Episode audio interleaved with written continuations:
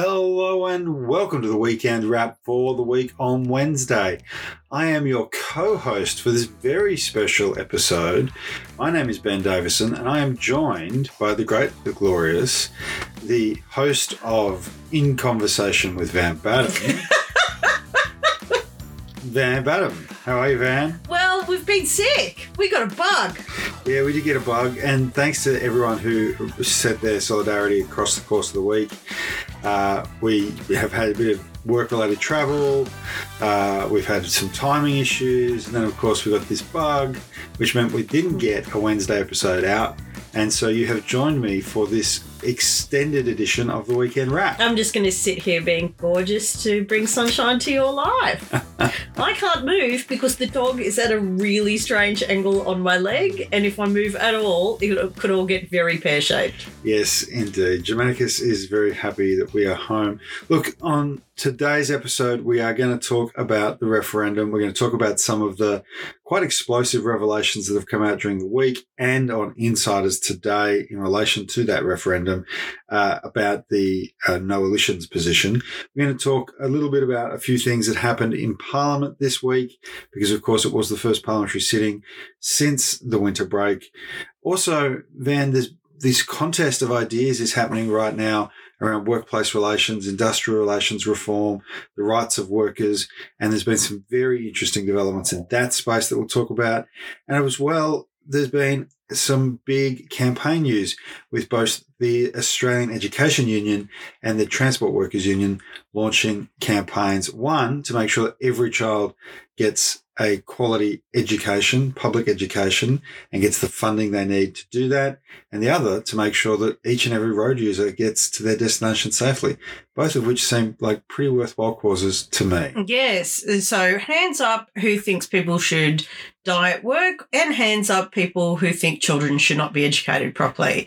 Because if you do have your hand up, you're not a good person, and I've got my eye on you. You're probably also a member of Dutton's Noalition Party Room. Uh, however, let's focus on the, The Venn thing. overlap is very strong. Let's focus on the first thing first. So, Garma is happening right now uh, in the Northern Territory. This is an annual event. It's a massive gathering. Uh, it has some pretty significant political connotations because it is a place where uh, Aboriginal uh, people do uh, discuss the issues that impact them. They discuss uh, issues of culture. Uh, they discuss issues of economic development. And increasingly over the years, we've seen more people uh, attend Garma who are not from uh, an Aboriginal community, but who are political leaders, business leaders, union leaders. I know Michelle O'Neill, uh, president of the Australian Council of Trade Unions, for example, is at Garma uh, to hear what Aboriginal people have to say and to listen. And of course, Anthony Albanese, Prime Minister of Australia, is there at the moment listening uh, and Mhm. has addressed uh, the the Garma uh, gathering. And Van, this comes on the back of a week where it has been exposed that Peter Dutton's Noalition are uh, fundamentally only opposing the voice for political gain. I find it amazing this is news to anyone. What did people really think that the coalition under Peter Dutton, Peter Dutton, not Malcolm Turnbull, not Simon Birmingham, Peter Dutton, sat down and went, Oh, yeah, well, you know what's our really nuanced position on this? How can we actually come up with a political position that is the best thing for Australia? Do you genuinely believe that that's what Peter Dutton thinks? No, Peter Dutton thinks, I want to be Prime Minister. I want to be Prime Minister now. I want to be Prime Minister as soon as possible. How do we create as much tumult and problems for this government as possible so we can do exactly what Tony Abbott did against Rudd and Gillard and go, ah, the government's dysfunctional. Ah, the government's unpopular. Ah, the government, the government, the government. The only solution is Australia needs Tony. Remember that on the front page of the Murdoch yeah. papers? Australia needs Tony to end the dysfunction that we caused. And we're back there. Of course, they're opposing the voice, not for any particular reason, although I do suspect perhaps there might be one or two, shall we say, prejudicial tenets in the particular movement of the organised right in Australia that might be affecting their position on this. But certainly from Dutton, Dutton doesn't care if Aboriginal and Torres Strait Islander people live in poverty, close the gap, don't close the gap, gap opens, gap gets bigger, gap gets smaller. He's all about raw power for Peter Dutton. Yeah. So the fact that this was even being reported, I just find hilarious. And people are like, oh, it's shocking. It's a cynical political move. Well, I, I think part of the reason it was reported, and it was actually reported in the boss's pamphlet, it was a leaked text message from one coalition MP uh, during Wednesday's uh, question time uh, that went to uh, a journalist at the boss's pamphlet. One suspects that the boss's pamphlet has run this story partly as recompense for them running the ad which attacked uh, the CEO of Wesfarmers as well as Allegra Spender. People might remember that horribly racist, sexist, uh, antiquated uh, ad. Oh, yes, with the, the completely racist depiction of Thomas Mayo. Yeah, that that that uh, the boss's pamphlet ran uh, and really didn't apologise for. I don't think it was Uh, Allegra Spender. I think it was the member for Curtin, who is the daughter of the CEO. Of Oh yes, no apologies. You're right. You're right. Um, uh, it wasn't Allegra Spender. Uh, the issue, though, Van, that I'm I'm trying to get to here is that this this piece by the boss's pamphlet, I suspect, is partly because you know, at the end of the day.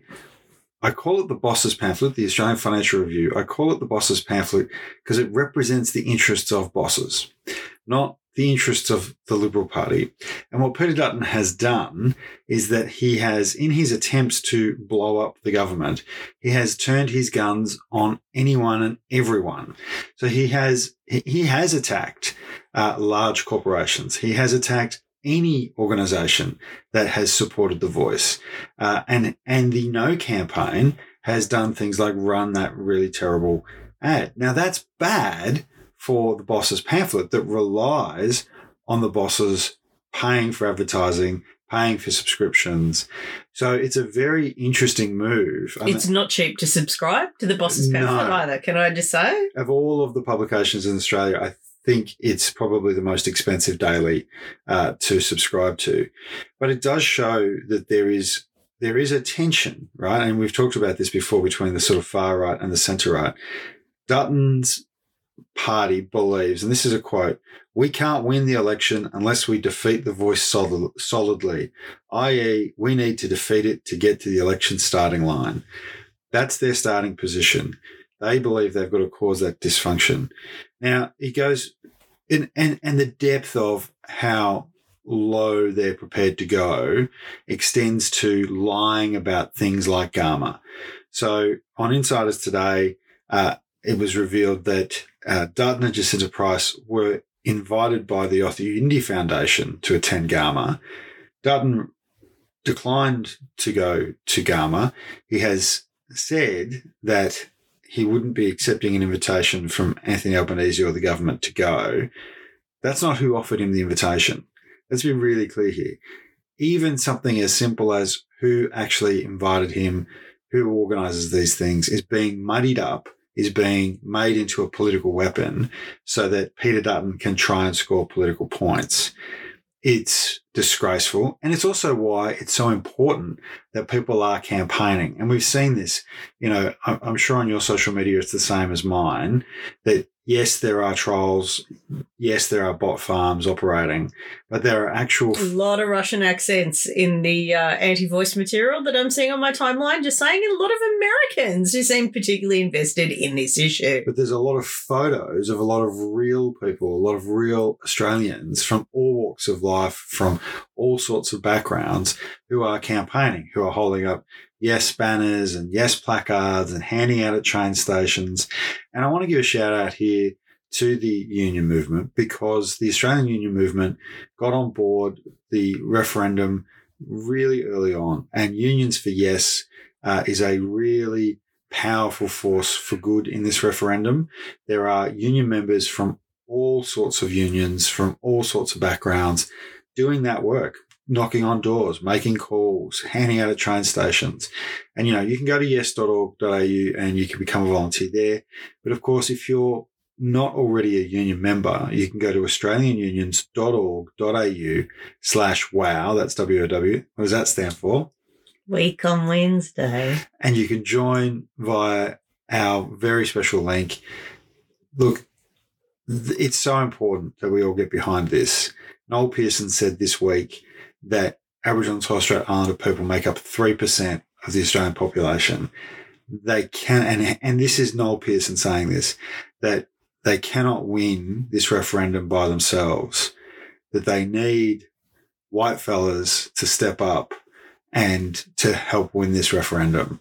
And and he's absolutely right. He's absolutely right. And it was very interesting this week as well. A prominent Aboriginal leader from Western Australia who had been opposed to the voice Mhm. made an extremely rare uh, public uh, reversal.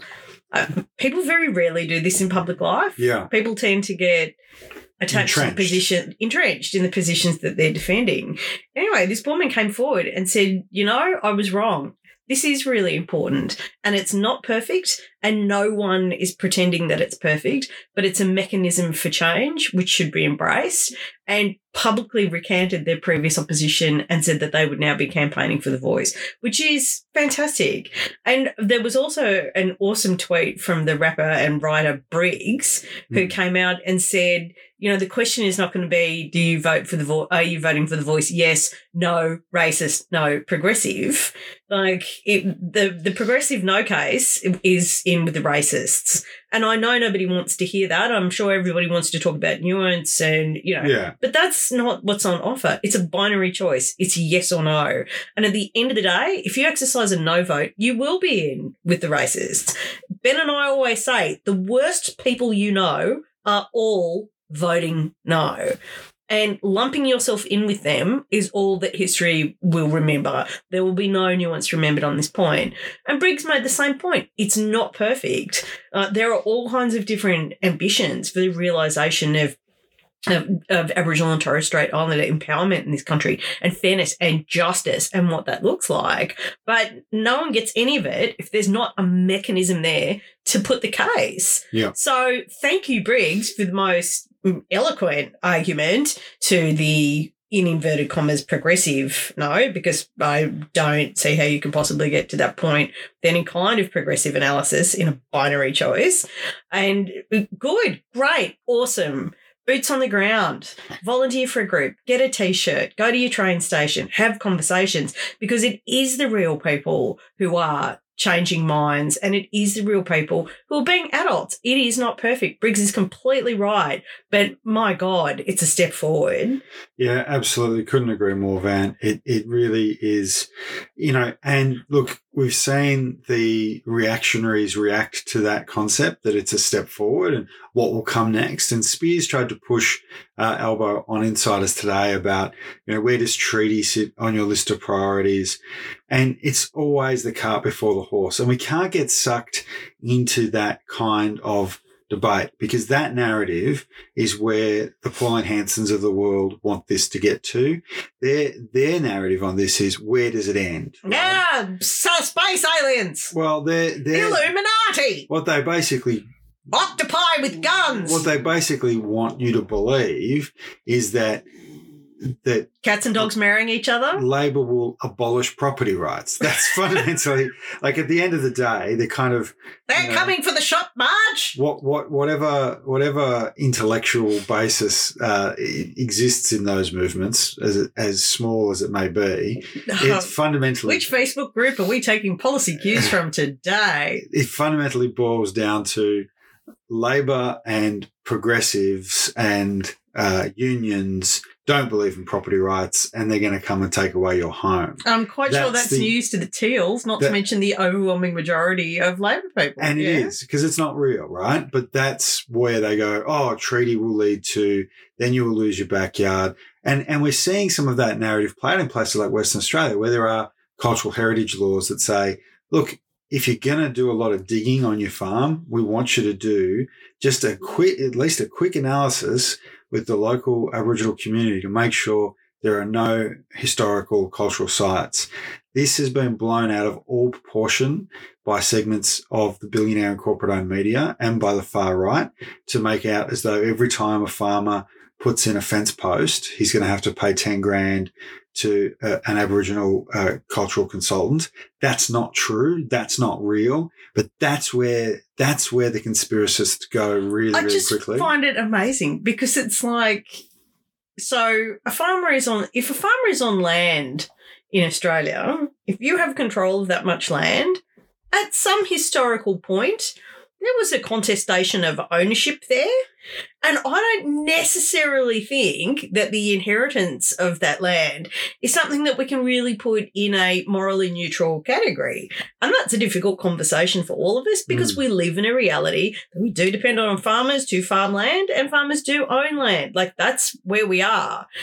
Point of the voice is to have a slightly more nuanced and sophisticated conversation about it so we don't get down into binaries of your genocidal land stealers and you're coming in the middle of the night to destroy property rights. I think we have to move beyond that as a society to say things that are inclusive, representative, practical, and exist in the real world. And can I just say, if we don't move beyond the that kind of uh, conflict laden narrative, uh, you know, this once, as Albanese said, this is a once in a generation opportunity. The voice, the referendum, to do something that will re-establish Australia as a as a sixty-five thousand year old continent of many different voices.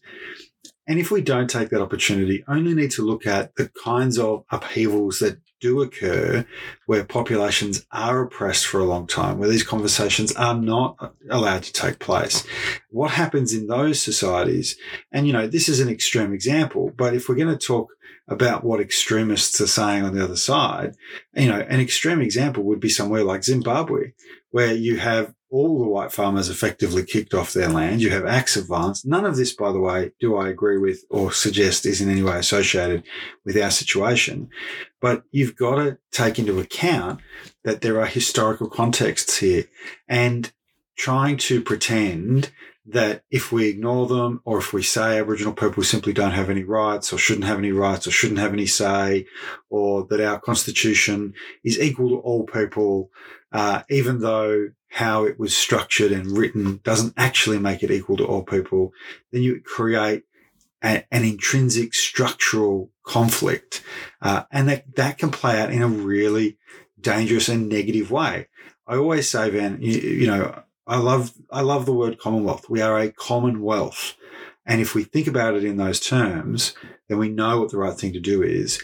And that is to build the commonwealth for all. I also think we've got a unique cultural privilege in this country that Australia has always been many nations. We are a continent of many, many nations, and that predates the, the Yeah. arrival and invasion by white people here.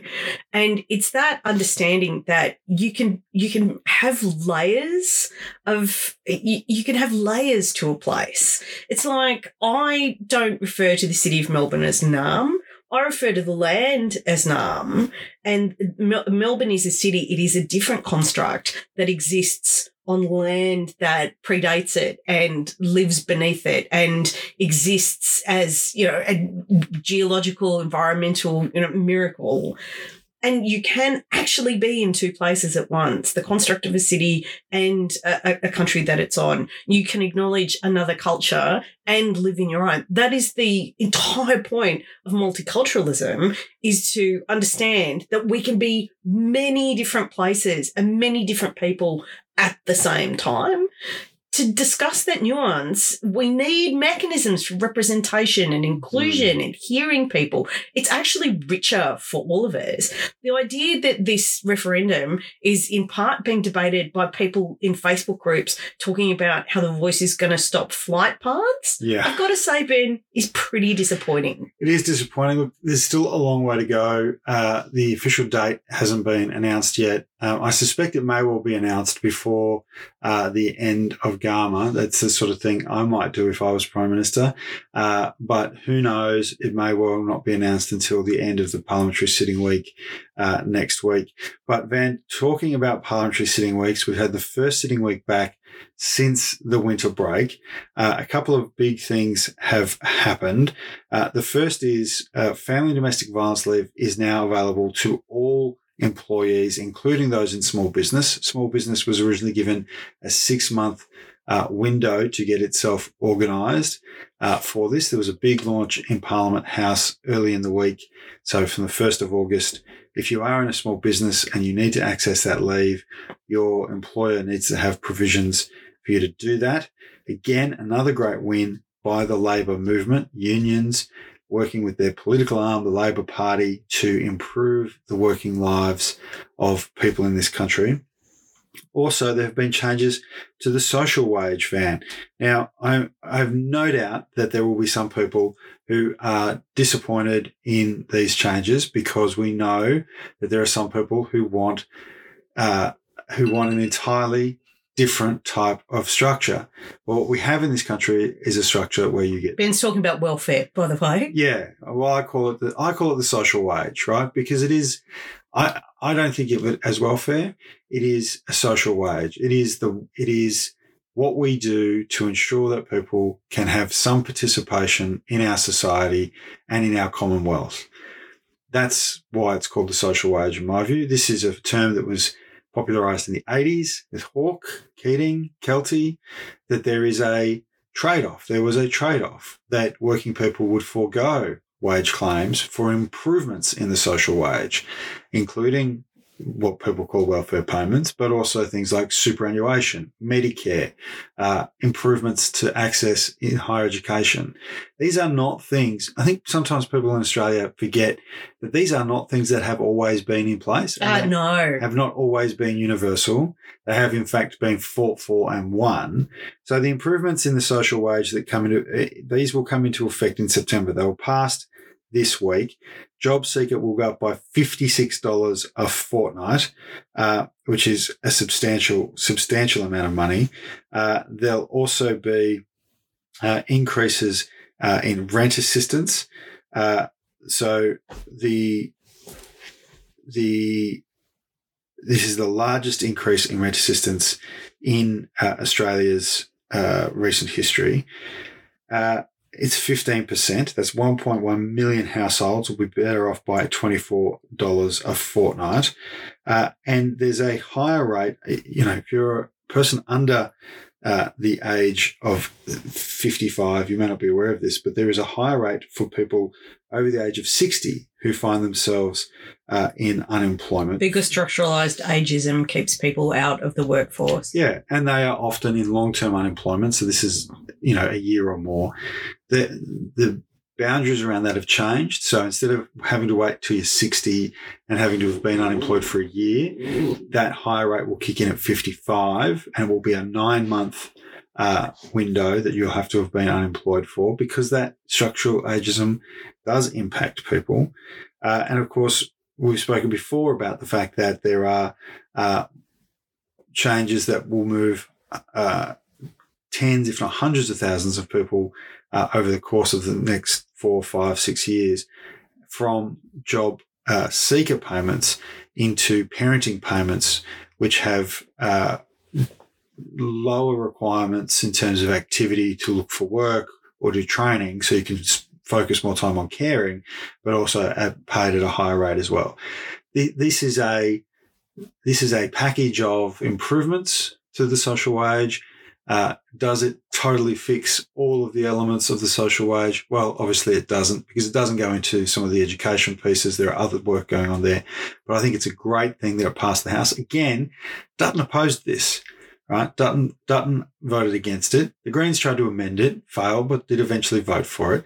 But the Coalition voted against it because they don't want, this is their view, their view is they don't want to see taxpayer money go to support these particular people who at this particular moment may not be taxpayers, even though they may have been in the past even though with any luck they will be again in the future. And the sickening, and I've written about this. I mean, you and I have both been on the dole in our time. I mean, I was in, I lived in Wollongong for years, which Yeah. has a structuralized unemployment problem because employment in Wollongong was based on industry. Yeah. And when those industries got globalized, the, the physical city didn't have the jobs to offer people. You know, when I was on the dole, the youth unemployment rate in Wollongong was 20%, which is kind of extraordinary. And it was really, really tough and really brutal. And by the way, it's not character building. Being on the dole is No. not character building. Since the 70s and the studies that Mick Young did, we learn about a condition called hysteresis, which is essentially unemployment created uh, a paralyzing depression where you get cut off from society because you're not in a productive capacity, you're marginalized by a system that blames you for your own misery and essentially psychologically shut down. I mean, that is the. Reality for people who are overwhelmingly in that situation. And it's part of the reason why it's so important that we do have a focus on getting people into employment, you know, Or education, or education, so that they they they do have that uh, social connection. and, and are part of our commonwealth. You know, we've talked about this again and again and again. We are in a wonderful economic position in many ways as a nation. I know there are a lot of uh, households struggling because of inflation, because of the high priests at the RBA jacking up the price of everything on top of the profiteers jacking up the price of everything. But nation, nationally, we have very low levels of unemployment, uh, which Keynes will tell, tell us means that we need targeted interventions to support those who most need support, uh, not have large scale blanket rises in things like job seeker payments. Um, $56 a fortnight, by the way, is one of the largest increases in job seeker uh, payments in the last two decades. So th- these are uh, these are targeted interventions. Uh, these are consistent with a Keynesian approach that says, let's get people into employment. Let's focus on those programs that will help people make that transition. And when there are barriers that make it harder, let's have programs to remove those barriers. I mean, it's a it's a much bigger and broader conversation, but this is why I'm so opposed to the idea of universal basic income, because this idea that oh, we'll just give people don't have to work and we'll just give people money and it'll all be fine does absolutely nothing to get rid of structuralized barriers to work around things like age. In fact, it incentivizes employers to not fix any barriers at all because if everybody's just getting paid to not work, then where is the social responsibility in creating access and opportunity? As a feminist, you can imagine the hundreds of years of women trying to get access to education in the workplace is somewhat set back by creating a, a perverse incentive to just maintain the barriers to their employment, which is why I, I find that whole philosophical school around UBI kind of disgusting. I have to say, as uh, as you know, straight white male, um, the the conversations that I've seen uh, in the disability sector uh, echo what you're saying, Van. That people want more opportunity to actively participate in the workforce to get the economic freedom that that brings. Uh, you know, and when when we say this, you know, we're talking about a workforce uh, that is well unionized. We're talking about workplace rights that are well established. We're talking about wages that are absolutely fair and equitable. That's the kind of workforces, uh, workplaces we're trying to build. So we need to be really conscious about that. There'll be a lot of people out there who go, oh, but you know, bosses are terrible and the workplace can be awful. And there's no question the workplace can be an awful place. And that's why we join and form unions and mobilize in our workplaces in order to have power in those workplaces and determine our conditions within the system in which we live. I, don't know if this is a bit of a dead giveaway for everybody, but I'm quite um, honest about the fact that I am a Marxist. I, am a Marxist researcher. I see the world in Marxist terms. And for people like, oh my God, I can't believe Van Badham opposes UBI. A spoiler alert with Marxism, it's about work. It's about labour. L A B O U R is kind of the whole, that's the framework, is the productive relations into which people are born or enter involuntarily. Just to quote a bit of E.P. Thompson, one of my favourite Marxist historians, um, on, on the side. And this is, I mean, as a Marxist feminist, you can imagine the idea that, you know, women get social opportunity for experience, for education, for skills development, for power, for economic independence from an accessible, well regulated workplace. And of course, this applies to everyone. Yeah. You know, marginalisation is about your relation to productive relations, where you work, how you work, whether you get to work, what you get paid to work, what your conditions are at work, what power you have in the workforce, you know, where you occupy a position in a system of economic relations. And Ben and I crusade for everybody to be empowered within that process. I don't use the term social wages. I mean, I do sort of interchangeably, but I spent my formative years in Britain, where, of course, my language for understanding uh, welfare comes from the five pillars of the welfare state. The idea that there are five things that government does that holds up everybody, pillars, that is paying the dole, ensuring there are pensions, public housing, social housing, housing development, education and skills development, training and opportunities, and also universal healthcare. And when I think about, you know, social wages, it's about thinking about all five of those pillars and how they interact. Why protecting superannuation is important. Why fighting for decent pensions is important. Why having an accessible workplace is important. How important education and health. There are different aspects of those pillars that affect different individual lives and different community lives. Yeah. And our policy perspective is to look at the intersection of all of them. Yeah, absolutely. And I think it also speaks to why the voice is so important as well, right? Because they are all different pillars and they are different communities at different times, um, have different heights on those pillars. And, and for some communities, some of those pillars are quite short, you know, and, and that we need to help them lift them lift them up. Uh, so look, I think it's I think it's a fascinating thing, and we will talk a bit more about some of the work that's being done uh, around uh, making the workplace better. But I just want to I want to wrap up very briefly on what happened in Parliament, and we're going to come back to the points around uh, the workplace van. But because of course the housing policy has been uh, reintroduced into the Parliament, uh, and this is a potential double dissolution trigger. I don't want to spend too long on this because it's only been reintroduced to the House. Uh, I will make a note, and and I can see you're raring to go on this one as well. But I will make a note that interestingly, this week, Sarah Hanson Young was quoted as being in charge of the negotiations with the Albanese government around the Housing Affordability Future Fund. Uh, there's a lot of chatter about this. Look, if it doesn't pass the Senate uh, next week, which is when I think it will be due, uh, it does give Anthony Albanese a double dissolution trigger. For those who don't know what that means, basically, if a bill doesn't, if a government bill doesn't pass twice, the government has an option to go to an early election for both houses of parliament. Doesn't mean it has to exercise it, uh, and there are there are essentially timelines. But if the trigger comes into play, that is, Albanese can pull it. He'll be able to pull at any point from when the bill fails to pass the Senate the second time through to I think March 2024. So that's plenty of time for him to make that decision.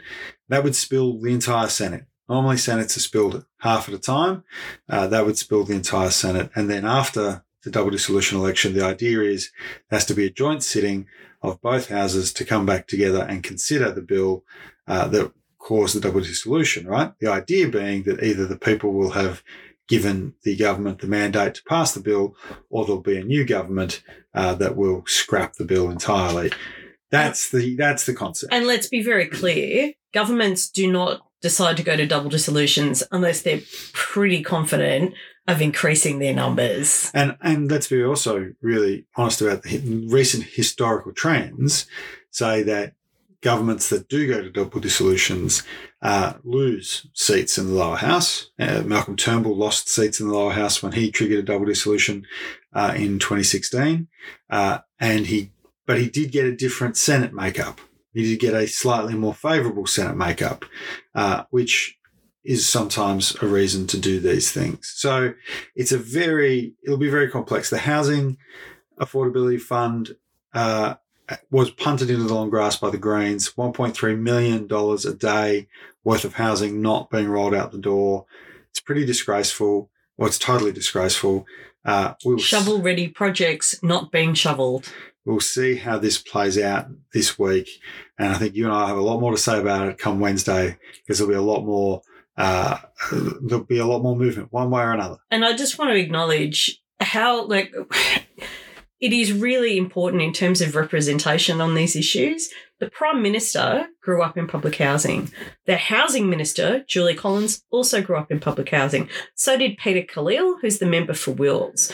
And the idea that you have people who had that experience of relying on uh, public housing to live, to be Mm. sheltered in the government, speaking to this policy, advising on this policy, arguing for this policy actually makes a big difference. I mean, there's not theoretical issues for people. There is nothing more material than your housing situation. And if you've had that experience of housing marginalisation and you are in a government and you are speaking to that experience and you are arguing, advocating for a policy that will help people immediately from the moment it's passed, I think that should have a lot more credibility than people who have never had the experience Yeah. of material marginalisation in that way. And congratulations if you've had a solidly middle class life with your super stable family and no experience of unemployment or homelessness or all of those things. Good on you. Didn't you get like a, a, a life lottery win in that case? But maybe, just maybe, when all the peak bodies representing people in public and social housing in this country and advocating around against homelessness are saying pass the bill, maybe that means something. Ben, what do you reckon? Oh, absolutely. And, you know, I've spoken before on this show and other places uh, about my own experiences of housing instability. Uh, I've spoken about working with people who are experiencing uh, homelessness and, and housing instability. And it, it does, it does make you very angry to see people who don't have that experience, who have not worked in those sectors, um, grandstand Hmm. uh, and and and use language that is not true to try and win a political point. You know, yes, there are risks in the stock market, and yes. Not every year will a future fund deliver 10% returns. But over the long term, as Norway's sovereign wealth fund clearly shows us, oh Gosh, that's interesting, Ben, because I thought they loved the Sovereign Wealth Fund. These are, I thought the Greens loved the Sovereign Wealth These Fund in Norway. these are good mechanisms for sustainable funding of ongoing infrastructure and asset based public programs, which is what public and social housing is. It's an infrastructure and asset based program, right? This is not, you know, I'm a, I'm I'm a card carrying member of the Labor Party, but let me tell you, this is not new by the Labor Party. They have not come up with this. This is not some idea that Julie Collins and uh, Anthony Albanese have magicked up to create this mechanism to create the Housing Affordability Future Fund. It's actually been done in many other places, in in many other jurisdictions, and in fact, we do it with many other parts of government recurring uh, funding. You know, this is this is an established mechanism. The difference here is that it's a mechanism that removes the political whimsy from the housing portfolio. It removes the capacity for the coalition when they eventually do get back into power, whether it's a liberal national coalition or whether it's some new weird group of, you know, free marketeering Clive Palmerists who become the government. Oh, dear There's God, I don't think anything has inspired more po- Australian political terror in here, in me, than free marketeering Clive Palmerists. That is literally the most terrifying description I've ever heard. Well done, Ben Davison. But there is no al- sleep tonight. There's always in this country been two political parties, the Labor Party and the, everyone else. and the not Labor parties. And eventually the not Labor parties do win government. And in fact, at the Commonwealth level, the not Labor parties are more often in than Labor is. So it makes Because they're prepared to do literally anything, As- like sink a referendum on the voice to get closer to power. Like other people be damned, the truth be damned. Ah, the ideological back and forth be damned. So, you know, we absolutely want to see that passed. Everybody wants to see that passed, except for the coalition, Pauline Hanson, and the Greens, which is an interesting addition to that particular coalition. But Van, talking about political truth be damned, I think we need to talk about the debate around workplace relations, industrial relations, the conditions at work, because this is Because Ben watched Innes Willox at the National Press Club, and isn't he in a state about it? let me just say this, right? So I So who is Innes Willox, Ben? And Innes Willox is the uh, is the head of the Australian Industry Group, which is a large uh, peak body, i.e., lobby group for very large businesses, often in mining, uh, uh, in mining, in manufacturing, uh, mining and things to do with mining. defense Australian industry, capitalism. defense industries, uh, a little bit in some other industries, but but mostly Mostly mining. M- mostly in those kind of traditional areas. Mining also has another group called the uh, Minerals Resource Council of Australia or something now. They've been running ads, right, against the Labor government's position on same job, same pay. Uh, Innes had a press club speech, which quite frankly added nothing to the political debate. Uh, it was genuinely I mean, it added hot air. yeah, look, I mean, yeah, increased the carbon emissions in Canberra probably. Uh, the reality is, I've I have uh, known of and known Innes Willox for nearly a decade, uh, and I have seen Innes Willox speak on industrial relations uh, numerous times, uh, and not one thing that he said in this press club speech of 2023 is any different to a press club speech that he could have given in 2013. They're- these, these are the same tired tropes, the same tired lines about quote unquote productivity, about quote unquote innovation, about uh, attacking working people, about doing, about, about basically the boss's lobby knowing what's in the best interest of the country even over and above the will of the majority. And I give you, I give you some examples, Van, because Innes says there's been no profit boom, no profit boom. You know the, that all of this kind of narrative about profiteering and profit booms is just just wrong. Sally It's just wrong. just wrong. It's I. Innes Willox, have declared it to be just wrong. It's just wrong. You know, so Sally McManus, head of uh, the ACTU, uh, who I suspect was watching uh, as well because there was quite a few tweets coming out from her account, uh, as Innes was giving his speech, pointed out some of the half-year profits of just some of the AIG's biggest members. The Commonwealth Bank of Australia, $5.15 billion half-year profit. How much, Ben? five point one five billion dollar Mm. half year profit, uh, which by the way is half of the housing affordability fund just in a six month period that they've raised as profit. As profit, Coles has had a seventeen percent increase in its profit. How much? Seventeen percent increase in profit. Oh, God. Woolworths, 14% increase in profit. Now, I get that maybe they've managed to somehow or another buck what is globally recognized to be the trend of incredibly terrible and not very good at their job Australian managers and found some people who can deliver these profits through some kind of miraculous process reform and improvement. Uh, however, I don't know if you've been to a Coles or Woolworths lately. It seems more and more dystopian every time I go. So that doesn't seem to be the likely solution. What does seem to be a solution is that they're squeezing, squeezing their supply chains, squeezing their workers. And we'll talk about their supply chains shortly for those uh, supermarkets in particular.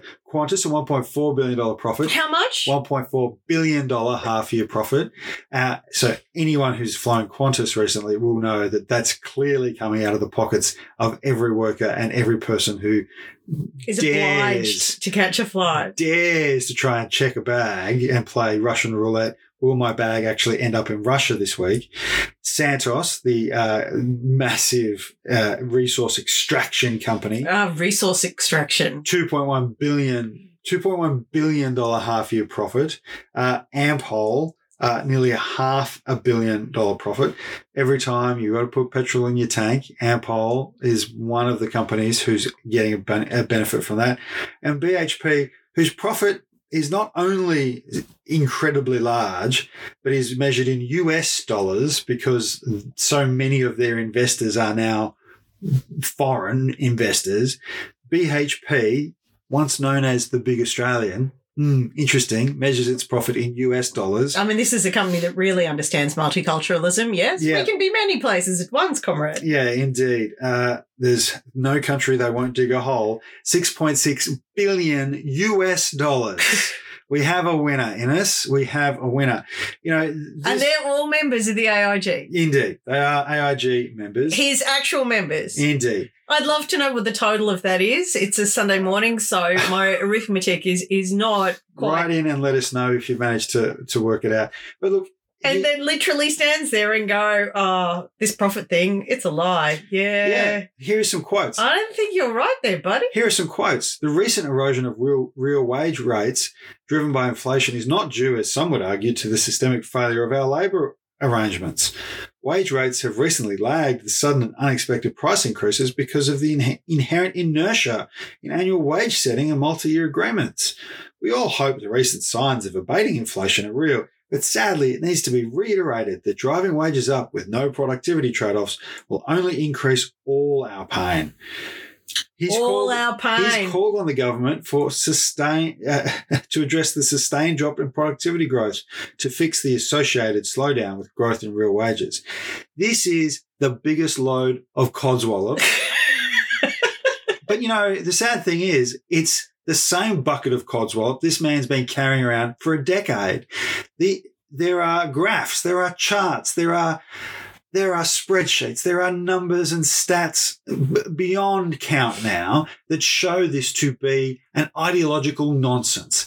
But when a well groomed man in a suit that costs more than your car stands at the National Press Club and uses language that shows off his group of eight university education, it makes it sound believable. When the reality is that not only, not only has inflation continuing to go up, this is labor, sorry, productivity continuing to go up, labor productivity continuing to go up.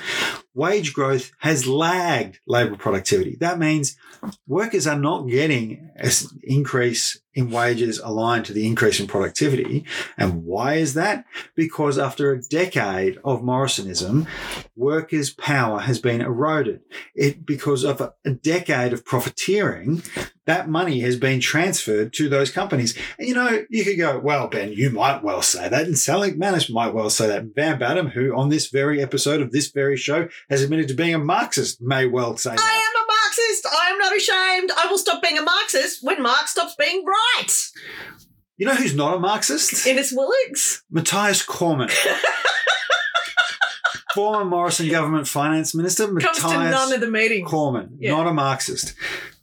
The OECD, of which I believe he is the general secretary, I believe so. yeah, I believe he is the general secretary, has put out a nice little infographic, which I will put on our social media channels, which is for about, which is about the year 2023, and it shows that the that the cumulative change of unit labor costs and unit profits, that is, how much more profit there has been versus how much more wages there have been uh, in OECD countries.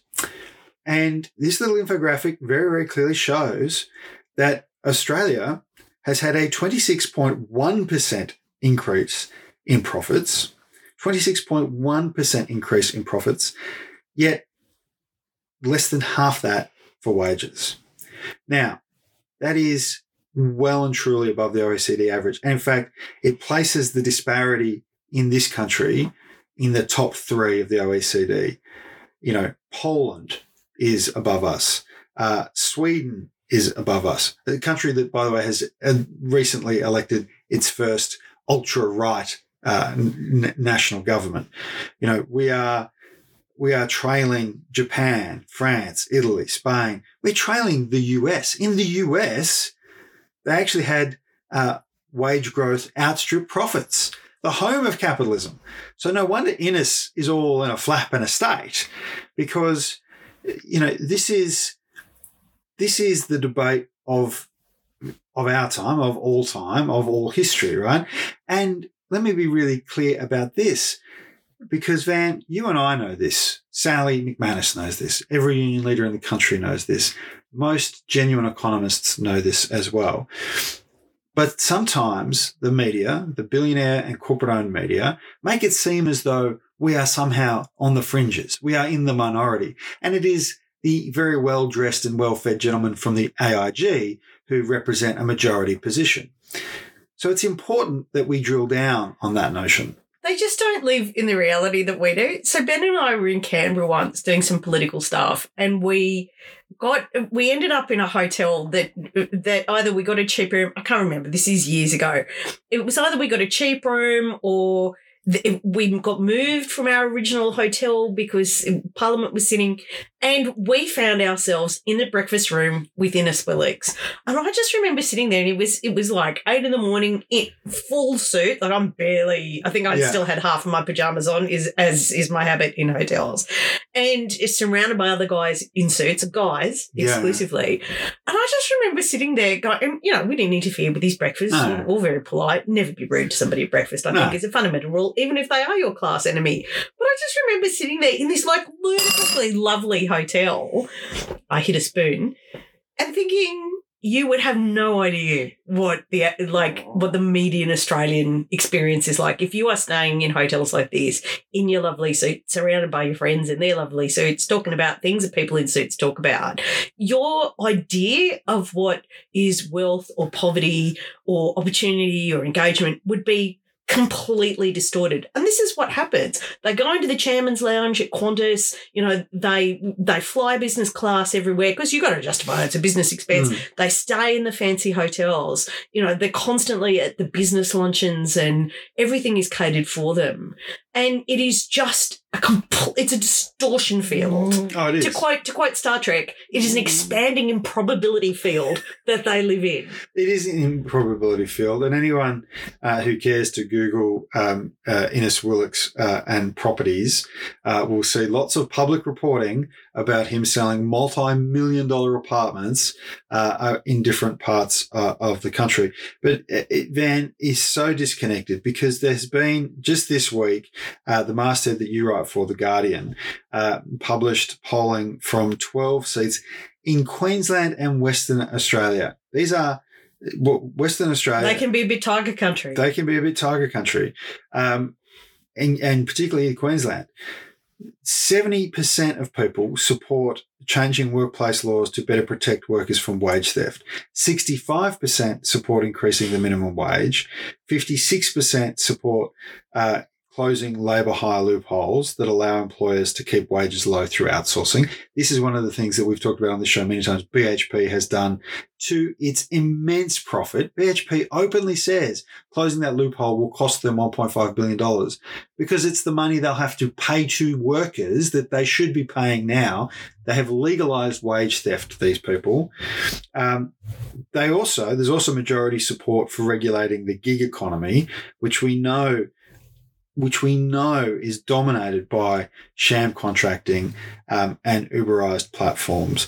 Uh, and there's also, you know, more people uh, support the idea that uh, unions should be able to negotiate higher wages by around 20 percentage points than would vote for the Liberal Party uh, in this country. So, you know, these are these are good numbers for the case to improve workplace relations. The case for a rational improvement. You know, it, it's also it's also one of the questions I asked was about whether unions had too much power, the right amount, not enough, or unsure. Uh, and between too much power and about the right amount, sixty-eight percent of Australians, sixty-eight percent of Australians support I, unions being involved either at the level they are now or more involved uh, in our workplace. I note that uh, the numbers on uh, business leaders being, you know, determining the uh, the schedule of change is uh, not quite so positive, Ben. Well, no, and uh, you know this is the this is the thing, right? So we're talking we're talking here that fifty nine percent of people say big business has too much power. Uh, so you know that's twenty points more than uh, than, than unions, uh, and only six percent, only six percent think that they don't have enough. So in a you know, Only six percent. only six percent, which is actually less. And I bet I know where all those people eat breakfast when Yeah. they stay in a hotel. Yeah. Mm. yeah, because that's less than the number. That's that's less than the percentage of Australians who vote for One Nation. So yeah, in fact, yeah, eight percent are unsure around business. They don't know, and then that that's the number of people who vote for One Nation. So, you know, when you've got less support than One Nation for your ideas, which are debunked by every actual number, statistic, graph you care to put up, maybe it's time to sit down and shut up. It's so funny because let me just give you an insight into our household. If I hear Ben making sort of non-verbal happy sounds, Ben is watching football. If I hear Ben make non-verbal angry sounds, Ben is watching a capitalist at the National Press Club. They're just so out of touch. It- it- it's just, it blows my mind every time that they get up and for the last decade, probably longer than that, but you know, they, they just say the same ideological nonsense. You know, the reality, the reality in this country is the productivity problem is a capital problem. We have lazy capitalists who do not do not deploy capital in an effective way. No, do they- not train people. They, They merely try to expand their profit margins by exploiting working people. and by jacking up prices. And that has been, it's time for that to end. The Labor government is working hard to end it. I look forward. I look forward to the changes that these, the best form of capitalism is some hard work. yeah, yeah, that's right. Let's say that. I think that's right. Look, talking about hard work, Van, you know, this week I was very uh, fortunate to be in Canberra for the launch of the For Every Child uh, public schools funding campaign. Uh, I've been helping out the AEU a little bit with that. They are running a national campaign on this. Uh, there's been some incredible uh, work done. Also, can I just say, Jason Clare, as Minister for Education, is is doing some of the groundwork here around what do people expect, what's going on in education. Uh, because you went to public school. and one of the one of the things was a a survey, a public Imagine survey. a housing minister who grew up in public housing and an education minister who went to public school. So 13 and a half, more than 13 and a half thousand Australians who are teachers or parents or carers in the public education system or in the education system, full stop. I don't think you have to be public. I think you could be anywhere in the education system, have said uh, that the most important factors to help educators improve student outcomes were to reduce teacher workload. Nearly, nearly three quarters, 74% of people said we had to reduce teachers' workload. Uh, nearly two thirds, 62% said we need more support to manage students with complex and diverse needs. Uh, and another third said we need greater access to support staff. Uh, and then there's a whole bunch of other uh, metrics there as well, um, uh, suggestions there as well. But nearly three quarters of that 13,500 uh, sample said uh, we need to reduce worker t- teacher workload. You know, and that that really aligns with what the AEU, the Australian Education Union, is calling for, which is to fund schools to their minimum level of funding so that teacher workloads are manageable, so the class sizes are manageable. Uh, 98% of schools in this country, public schools in this country, are not funded to the minimum level. Not funded to, and I've talked about it before. Have I mentioned that it's disgusting and sick? And I'd also like to mention when I was in England, I worked as a learning support assistant, Mm. and it was a really good job. It was a good job because it was a meaningful job, and I worked with kids who had emotional behavioural um, issues. Yeah. And supported them in mainstream classes and also supported them in special schools. And in Britain, in where I was working, they had a very integrated understanding that sometimes the kids needed they they wanted to mainstream them, but the kids needed extra support. And I've got to say, like I knew that my work was valuable because I was supporting a teacher as well as the students and providing that sort of extra level of support in the classroom, which made it easier for the other kids to get the education they needed from their teachers. And just such a great opportunity, like a really good job for a young person. Yeah. And look, there are we need more people to go into teaching, and and sadly, you know, some of the numbers that the AEU uh, have reported is that uh, ninety uh, percent of principals reported shortages of teachers. Two thirds of teachers say their workload has increased in the last year. Less than one in five are committed uh, to teaching until retirement. So less less than twenty percent of current teachers think that they'll be teaching by the time they hit retirement age. And it's really sad. I mean, think about some of your favorite teachers from school who were lifers. Yeah. Who were absolutely vocationally aligned to the practice of teaching, who were wise and experienced and had taught so many kids they knew how to teach even more.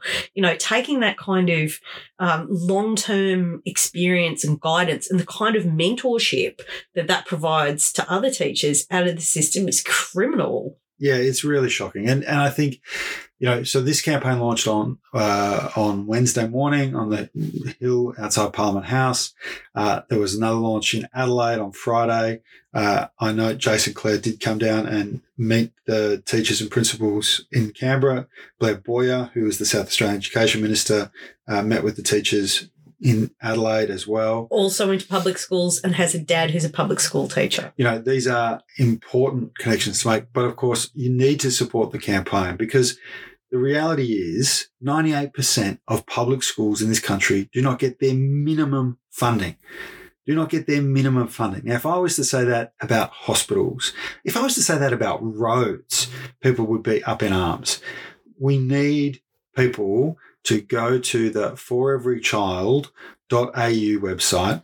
I need you to sign up to the campaign because this is a political issue. And I know for over a long time, political parties have tried to depoliticize education, and there is a there is a narrative that you know education is not political, but it is. It's a policy framework that has to be put in place to fund and support schools. People get that Gonski never happened, right? Well, I think this is the thing. I think a lot of people, because don't forget, we've had a decade of lies. We've had a decade of Abbott and Morrison telling us that education funding was increasing, that they were delivering Gonski, and they haven't, and they didn't. And he, the master that you write for did a week long series on how Gonski has not been delivered, because I think most people think it has, you know, because they see new buildings go up or they see these stories about private school largesse, uh, and they and they don't see necessarily the strain and the stress that teachers are under because let's face it, as you said, these are vocationally driven people. I, I, I happen to be married to a vocationally driven person. uh, How's that working out for you? Well, look, you know, the reality is that people who are vocationally driven, and I'm sure there's some listening to this now, they do go above and beyond. But we cannot build a system of education on the basis that we will burn through people who come to that system with a vocation and a drive and a passion that will mean they do 20 extra hours a week of work, that they do do work every weekend and every holiday, uh, that they don't take time off, that they work late at night, because that means people leave the system. And the, and what gets delivered in the system gradually declines over time. And I say that at the same time as acknowledging that the public schools in this country outperform private schools. They outperform. When you take dollar for dollar, what they what they have to work with, they absolutely outperform. And it's because of those vocationally driven people. I just, I always look at it and go, the thing with a vocationally driven person is they're a treasure. Yeah. And the more, the more you deploy them to what they're driven to do, the more you get out of them. In fact, it's a, it's a situation with it, with teachers, with public school teachers, people who go into that system going, I am going to teach. I've heard my calling loud and clear what you will get out of that person if they are properly supported, if they have a manageable workload, if they have learning support assistants and a system that's integrated so they can, you know, teach at different levels and accommodate diversity within their classes, manage complex problems and the rest of it, that the productivity, to use a bit Yeah, of a buzzword yeah, yeah. for this episode, will be extraordinary if you support that person Absolutely. If you exploit that person, you burn through treasure. It's it's literally like setting money on fire. Yeah. Rather, th- it's like it's exploiting a teacher is like setting money on fire rather than investing it in future profitability. That's right. And, you know, our children are our future, and every child should get the funding they need uh, for their school so that they can have the future that they deserve Give them all the opportunities they deserve. Every child.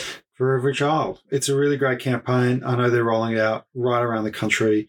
Uh, I think, you know, it will come as a surprise, I'm sure, to some people uh, in the in the Labor Party. I mean, Michele O'Neil was at the launch in Canberra uh, saying that the entire union movement stands with the uh, teachers' unions on this. You know, it's so fundamental. Uh, and I think the Labor Party needs to remember that it has to be the party of education and primarily the party of public education. Uh, the other thing Because no one else is going to take because no one else is going to do it. No one else is going to do it. And like, you know, I think the public sentiment is shifting. I mean, there were positive stories in the Australian, uh, the billionaire owned rag that is Rupert Murdoch's uh, favorite propaganda piece about uh, the need. The Murdoch mirror. yeah, about the need. Because it just for- reflects what he wants to hear. but about the need for smaller class sizes and support for uh, kids with complex and diverse needs. Uh, look, Van, the other uh, campaign that I want to just briefly mention uh, was a, a truck convoy. And part of the reason I want to mention it is because obviously during COVID, uh, we had these kind of spectacles of truck convoys uh, in Canada in particular, and sort of pseudo, not quite getting off the ground attempts here in Australia uh, from anti vaxxers. Uh, but what we saw yesterday was genuine truck convoys of hundreds of trucks around the country converging on Canberra uh, to demand uh, better, uh, safer conditions. And this is so important, not just for truck drivers, but for all of us, because fundamentally, if you're a road user and the person driving a truck who is a subcontractor of a contractor working for a uh, intermediary that supplies to a Coles or a Woolworths, you are on a road with someone who is under an immense amount of financial pressure, who is under an immense amount of stress to try and get to their destination uh, in what is generally almost no flexible uh, time at all. They have to get there uh, and they have to do it sometimes in in ways that defy reality. You know, defy the concept of people having to sleep or use the toilet or eat. And the reality for people is that it means people die. And and it's really it's really quite shocking to say that that we have a situation on our roads uh, where the Transport Workers Union and their secretary um, uh, Michael Kaine um, has been really clear that people are dying on the roads uh, and that there is an increase in uh, gig economy uh, outfits in this space, that there is massive pressure on the drivers.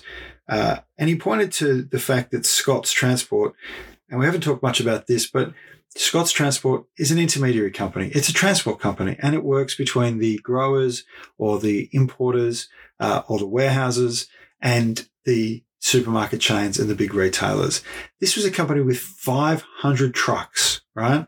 500 trucks. And while the supermarkets are recording these massive profits, while Amazon and the warehouses are recording these massive profits, this company went under. It went under. So even though both ends of the supply chain are doing well, the people in the middle who are working the middle, who are driving the trucks, were absolutely being squeezed. And the idea that we're going to see even more Uberification in trucking, in parcel delivery, I think it's dangerous. Uh, it's been good to see that there are industry players who want to see change as well as the union on this.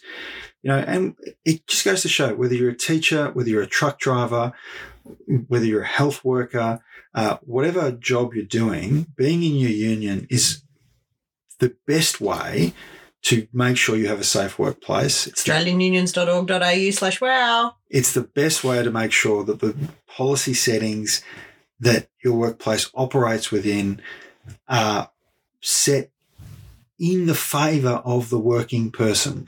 Because let me tell you, for a decade, there haven't been in transport. And we are seeing huge pressures in that sector.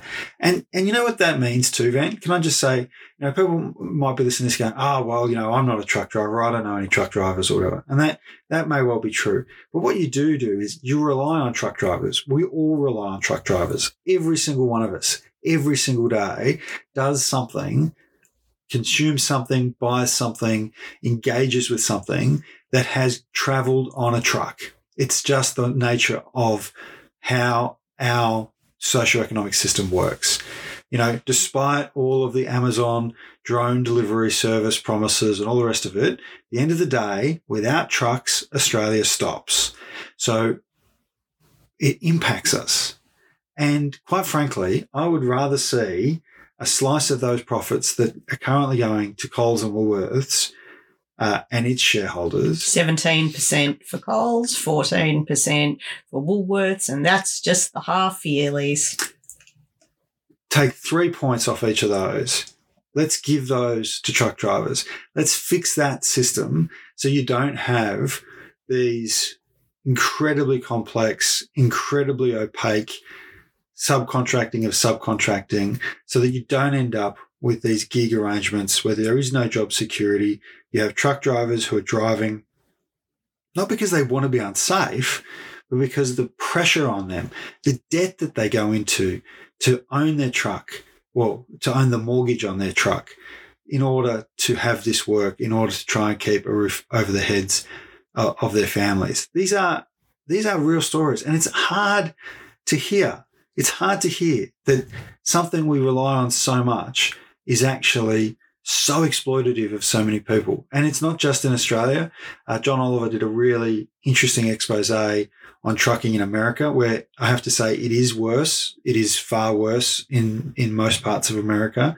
But that should be a cautionary tale. And what the Transport Workers Union is doing is showing that we have to make better decisions at a policy level, or we will end up in the kind of nightmarish scenarios that John Oliver uh, exposes uh, about the American uh, trucking and transport system. We all rely on it. Our food, our clothes, the microphone that we're using now, the computer that it's going into, the dog's food, the dog's food, all of it travels on trucks. That's what happens. Uh, so support the the Transport Workers Union, support the AEU. You'll see lots of their stuff come out because uh, that's going to be a big big campaign. We've covered a lot today, Van. We have. Normally, the weekend wrap is a short, sharp rant from Ben. Instead, they got long, drawn out rants from both Ben and Van. So hopefully our listeners feel uh, as though you've uh, got your money money's worth from our free to download and free to listen to podcast. Certainly, and if you haven't listened to it already, I do recommend you listen to my interview with Miles Taylor, who was the Trump administration national security whistleblower, the one who was in the room when Trump was like, "Hey, why don't we just nuke North Korea?" and thought, you know, uh, I might be a lifelong Republican, but I've had enough. Somebody's got to do something about this. It's such an interesting conversation, and uh, I, you know, and it's such a great opportunity for me as, you know, a Mm. good left wing girl to have a conversation with somebody from the centre right about democracy and how that's really in everybody's interest. And the the interview has had such a great response that I do really want people to listen to Yeah, it and absolutely. talk about it. And don't forget to like, share. Uh, don't forget you can go to www.buymeacoffee.com slash week on Wednesday. That will help support us uh, to grow our audience. We will break the million listener mark uh, before the end of September. I can guarantee it, but you can make it happen even sooner by helping other people find this podcast, to listen to this podcast, listen to Van's uh, uh, interview with Miles Taylor. And of course, Van and I will be back on Wednesday this week. We've locked in the time. Nothing's going to shake us. Uh, even if we've got the uh, spicy cough, we'll get on. It might be a bit rough if we do, but you'll hear from us again on Wednesday. So until then, as I like to say at the end of every weekend wrap, be kind to yourself and to each other.